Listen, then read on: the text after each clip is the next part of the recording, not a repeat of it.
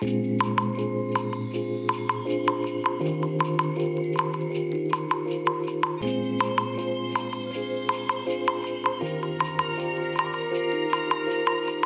い皆さんこんにちはこんばんは。お疲れ様でございます。本日はですね6月22日木曜日でございます。えようやくね本日もお仕事終わりましてこれから帰るところでございますけれどもいや雨がね降ってきましたね。お昼過ぎぐらいからですかね雨が降ってきたのが。うん。ね困ったもんですよ。まあ梅雨だからね。まあ仕方ないといえばそれまでのお話なんですけれども。ね。ええー、とまあそれでねようやく休み明け1日目初日がですね、ようやく仕事が終わったところということなんですけれども。ね今日はねちょっとねいろいろといろいろとありました。ねまあ朝っぱらからね、えー、今朝収録したラジログでもお話しましたけれどもねえっ、ー、とメルカリに出品したものがねものすごい勢いでパタパタっと2つきた、ね、決まってしまったということで。でね今日日中ですねあの、まあ、追伸の部分をね収録した後の話なんですけれどもファミリーマートによってですねでこのメルカリ用のメルカリ用ってことじゃないのかな？でもメルカリって書いてあったからな。メルカリ用なんでしょうね。あのネコポス用のこの段ボール。これがあのファミリーマートで取り扱いがありましてまああくまで私が行ったところにはねありまして、えー、1つね、えー、77円で販売されてました。で念のためね、えー、今回2つあればいいんですけれども、えー、試しに3つ買ってきました。えー、とまあ単純な話ね。あの一つさらにねこの後今日、えー、フィットボクシング昔のやつをね出品しようかななんて思ってます。はい。えー、それでね、えー、まあその話はいいとしましてでまあ先日からね DTM の関係で、まあ、このウェーブステイトっていうね、えー、ウェーブテーブル搭載した、えー、このコルグのシンセサイザーがあるんですね。でまあこれを注文したはいいけれどもいつ入ってくるかわからないで結局ねあのラズベリーパイ CM3 というものを使っててこれじゃあもう当分入ってこないでしょうってことでキャンセルして、え、キャンセルしてで代わりのものをということで、えー、店頭在庫があるところでポチらないで結局ローランドの JD08 というものをポチりましたというまあそういう状況ですね。でポチって商品がえっ、ー、と届く日ですね。えー、商品が届く日納品される日にコルグが、えー、このウェーブステイトの新しい商品リニューアル商品ですねマーク2ということでウェーブステイトマーク2ということでね新商品を発表したんですね。で今日の午後3時以降からまあその予約受付開始えということになりましてで今日木曜日じゃないですか。で明日明後日え土曜日ですねえー、土曜日からまあ商品発売日ということでね、えー、ことになってましたので、なんとかしてね、お金を工面して、なんか買える方法ないのかなと考えてましたら、もう最後の手段なんですけれど、カメラ売っちゃえばよくないかっていうことになったわけですよ。で、今私が持ってるね、カメラで売れるものって言ったら、もうね、OMDS の OM1 しかないわけですよ。あの GFX100S はねもう絶対これは売れないですからねまあ、これはもう売れないのでね、まあ、固定でいいんですけれどもで GH6 じゃ売ればいいじゃんってことになるんですけどそうするとねまともに動画が撮れる機材がなくなっちゃうんですよだからこれは売れないなとでまあ強いて言うのであれば OM1 だったら別になくなってもまあなんとかなるよねと本当は手放したくないんですけどね手放したくないんですけど、もうウェーブステイトをね、このタイミングで買うとしたらね、何かしらもうね、ウェーブステイト分、最低、最低限ウェーブステイト分のお金はね、稼がなきゃいけないんですよ。で、今回メルカリでね、売るお金、ね、あの、作るお金だって1万円にも満たないわけですよ。9000円ぐらいにしかならないわけですね、手取りが。もう全然追いつきませんから、ね、6万円ぐらい追いつかないわけですよ。で、お話になりませんので、ですので、もう売ってしまえってことで、えっ、ー、と、某地図カメラさんで出しまして、えー、そしたらね、ワンプライス買取で、えー、買取価格で14万7千だったんですよ。もういいや、これで出しちゃえということでね、えー、申し込みしてきました。で、一応ね、この、楽々パックっていうのは、ね、ま、あの、名前言いそうになっちゃいましたね。某地図カメラさんにはありまして、まあ、それを取り寄せて、で、それが届いたらね、それに入れて梱包して発送するというような手続きをすることにしたので、明日の夜ね、その楽々パックが届く予定なんですね。で、まあもう14万7千円、まあ間違いなく入ってきますので、まあこれでいいだろうと。言いたいところなんですけれども、14万7000あれば、まあウェーブステートがね、7万円でお釣りが来る程度なんで、ね、まあもうほぼ7万円と言っていい金額ですから、本当まだね、7万7千円ぐらいゆとりがあるわけですよ。どうしようかなと思って。で、ここでね、あの、またシンセサイザー絡みのものを買ってもいいんでしょうけども、いや、ここのとこね、JD08 ね、この間買ったばっかりで、で、またウェーブステートでしょ？いや、さすがに買いすぎだろうと。で、本来だったら、これでその7万円を JD08 が5万円出して買ってますからね。そで、あとね、えー、エフェクター。これがね、1万3000円ぐらい使ってるわけですよ。だからそっちの方の補填っていうことでしちゃえば、本当はこれで全部チャラになるんですけれども、あの、前々からね、ずっと悩んでたのがあったんですよ。あの、ゲームの話でね、ファイナルファンタジー14やるっていう話をね、まあ散々していたかと思うんですけど、それでね、まあコントローラー買ったらダメで、まあコントローラーをね、えー、まあ、返品してって、まあちょこちょこやっていたかと思うんですけれども、結局ね、PS5 買っちゃえばよくないっていうね、プレイステーション5を買って、で、FF14 やれば、パソコンよりかは電気代が少ないでしょうし、そっちの方がいいだろうというふうにね、私の中でちょっとそんなね、小悪魔がね、私の中で囁いたいわけですよ。でね、残り7万7千円ね、ありますから、もう全然余裕で買えちゃうわけですよ。えっ、ー、と、標準バージョン、PS5 のね、えっ、ー、と、いわゆるその、高額ドライブを搭載したやつですね。えこれがね、6万ちょっとで買えるんですよ。ねえで、まあ1万円ぐらい余るわけじゃないですか。まあ正確に言うと1万7千ぐらい余るわけですね。ですので、まあこの1万7千円のうち1万円を SSD で使ってしまうと。で、あと7千円余るので、まあこれをね、ファイナルファンタジー14のソフトを買うために使ってしまえばいいんじゃないかと。で、これで完全に全部使い切っちゃうみたいなね。今ね、そんな感じでちょっと考えまして、で、結局ね、もう全部ポチっちゃいました。えっ、ー、と、ファイナルファンタジー14はね、えっ、ー、と、プレイステーション5用っていうのが、あの、ダウンロード販売しかないらしいんですよね。うん。あの、PS4 版っていうのはあるんですけれども、あの、ソフト、あの、円盤でね。あるんですけれども、まあ、これから買うんだったらダウンロード版の方が間違いなくいいよというね、ネットの情報がありましたので、まあ、これはもうダウンロード版で買えばいいだろうということでですね、うん。まあ、それ以外のものを全部ポチってしまいました。なので、まだね、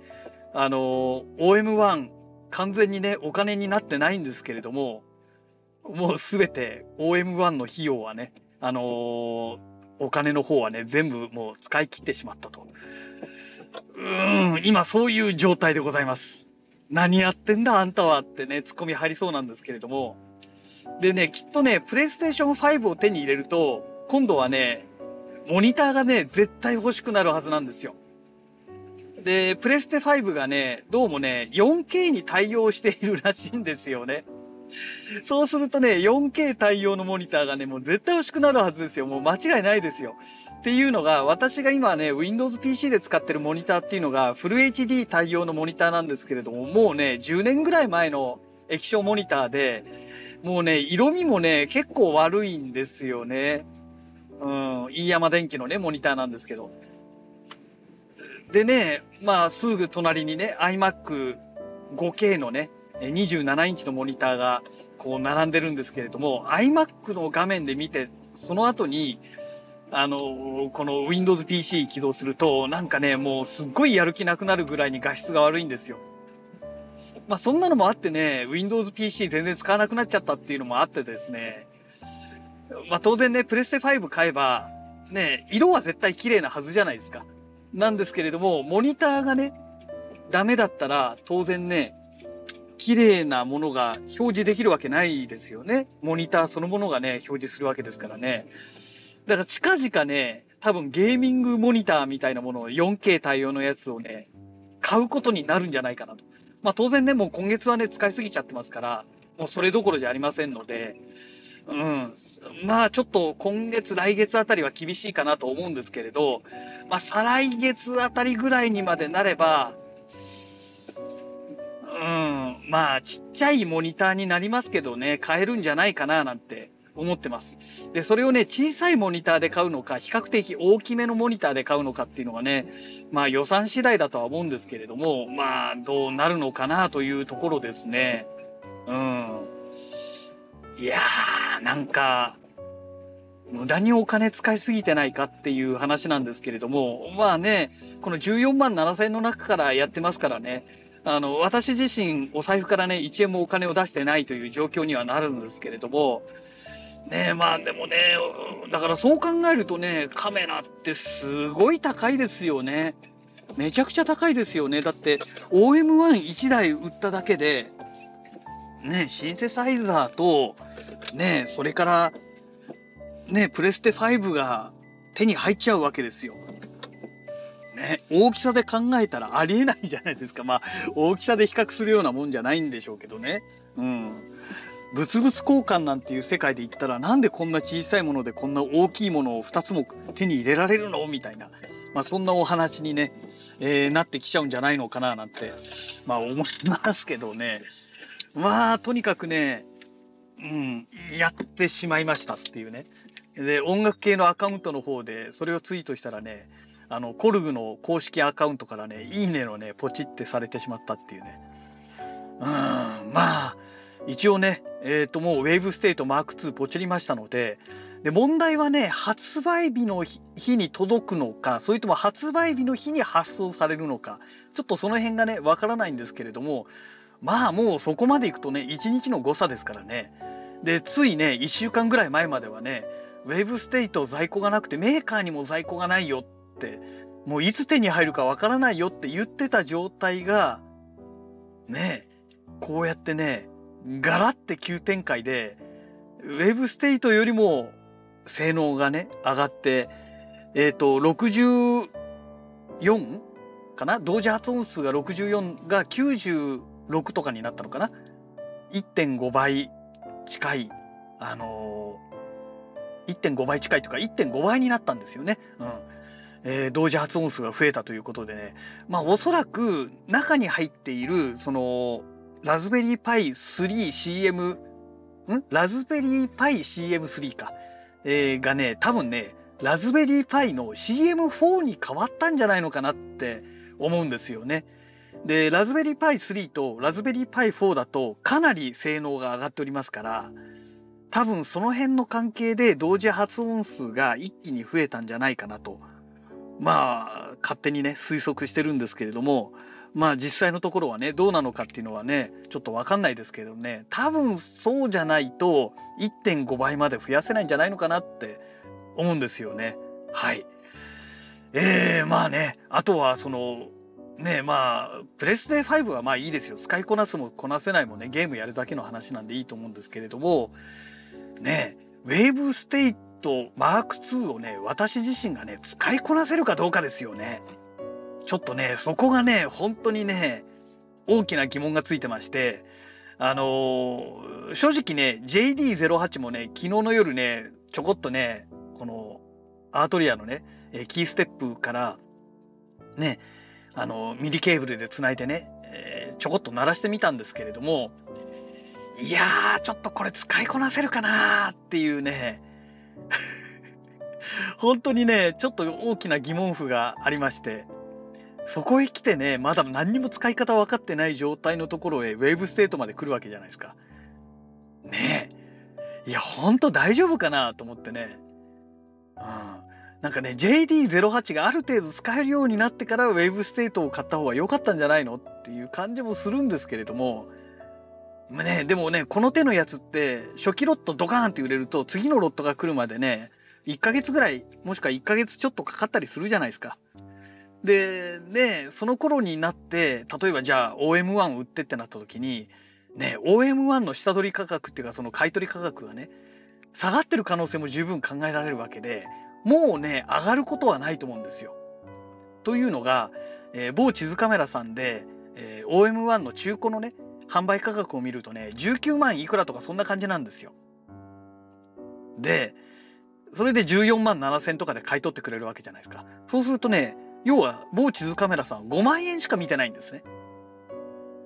だからこの販売価格が下がれば下がるほど当然ねあのー、下取りの下取りっていうかその買い取りの価格はね間違いなく下がっていくわけですのでもう売るんだったら売ると決めたんだったらもう一日も早い方がいいかなとまあ思ってるわけなんですよね。で実際問題ね例えば GFX100S まあこれね当分売る気はないですけれどもえー、とこれもねついこの間までね47万とかだったんですよ。買取価格は。今ねもう10万下がってね367万ぐらいまで下がっちゃってるんですよ。えー、こんなに下がっちゃうのっていうぐらい下がってんですよね。でレンズなんかもねやっぱりね人気がないんでしょうね。まあどうしてももともとが高いからっていうのもあってですねあんまり売れてないんじゃないかなって私は思うんですよ。ね。まあポートレートで使えるカメラでもないですしあのシャッタースピードが遅いとかの関係があってね。うん。だからねその辺でね結構苦戦してるんじゃないのかなっていう感じはしております。うん。やっぱりねポートレートやるんだったらねフルサイズまでじゃないかなって思いますね。えー、まあ風景とかねあとはその洗剤関係ですよね。洗剤って言ってもあの洗濯の洗剤じゃないですよ。あの商品のねあの広告関係のこういう撮影とかね。えそういったものにはねすごく向いてると思うんですけれどもポートレートとかねそういう本当のね趣味の世界の話になってくるとちょっとね向いてないのでそうなってくるとねどこまでじゃあね GFX100S このラージセンサーにねお金を出せる人がいるんだってなった時にね、まあ、結構厳しいんじゃないのかなっていうね感じがしますね。だからねまあシグマがねあのフルフレームフォビオンのカメラを出して、まあ、それがねまともに使えるっていうのが分かったら私買う予定でいますけれどもその時にはね GFX100S を下取りに出して L マウントにごっそりね乗り換えしようかなとは思っているんですけれどもねただねそれでね仕事で使えるかっていうとフォビオンはフォビオンでねまたいろいろ問題ありますからねなかなかねその辺の判断がね難しいところなんですよね。うん、まあねなんかねなんか全然違う方向の話に今移っちゃってますけれどもまあとにかくねまあ下取りにね要は現金化できるんだったらね早いうちの方がいろんな意味でいいですよね。時間が経てば経つほどまあね商品っていうのは生ものですから鮮度がどんどん落ちていくのでまあ単純にね取引されるお金の金額も下がってくるんでねもう手放すと決めたらね早い方がいいかななんてまあそんな風に思っております。はい、えー、そんなわけで、えー、なんかね本当に良かったのかなって思いつつもまあもうこのウェーブステートマーク2ポチってしまったのでねえー、もう行くとこまで行くしかないなと、えー、今そんな感じでございます。はい、えー、そんなわけでまた次回のラジログをお楽しみください。それではまた。